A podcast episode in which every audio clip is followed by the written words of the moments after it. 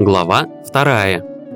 У меня была привычка бродить каждый вечер с ружьем по нашему саду и караулить ворон.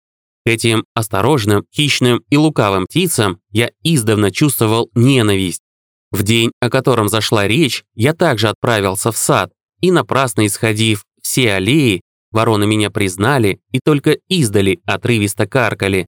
Случайно приблизился к низкому забору, отделявшему, собственно, наши владения от узкой полосы сада, простиравшейся за флигельком направо и принадлежавшей к нему.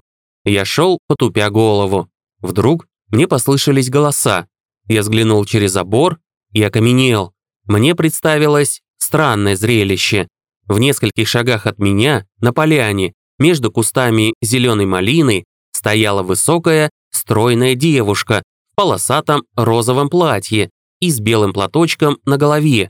Вокруг нее теснились четыре молодых человека, и она поочередно хлопала их по лбу теми небольшими серыми цветами, которых имени я не знаю, но которые хорошо знакомы детям. Эти цветки образуют небольшие мешочки и разрываются с треском, когда хлопнешь ими по чему-нибудь твердому. Молодые люди так охотно подставляли свои лбы, а в движениях девушки, я ее видел сбоку, было что-то такое очаровательное, повелительное, ласкающее, насмешливое и милое, что я чуть не скрикнул от удивления и удовольствия и, кажется, тут же бы отдал все на свете, чтобы только и меня эти прелестные пальчики хлопнули по лбу. Ружье мое соскользнуло на траву.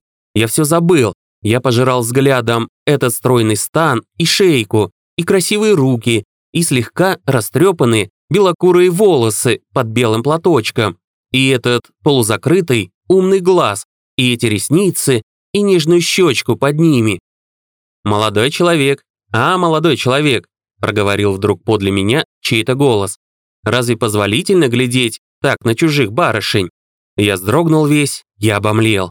Возле меня, за забором, стоял какой-то человек с коротко остриженными черными волосами и иронически посматривал на меня. В это самое мгновение и девушка обернулась ко мне. Я увидал огромные серые глаза на подвижном, оживленном лице, и все это лицо вдруг задрожало, засмеялось, белые зубы сверкнули на нем, брови как-то забавно поднялись. Я вспыхнул, схватил с земли ружье и, преследуемый звонким, но не злым хохотанием, убежал к себе в комнату, бросился на постель и закрыл лицо руками. Сердце во мне так и прыгало. Мне было очень стыдно и весело. Я чувствовал небывалое волнение.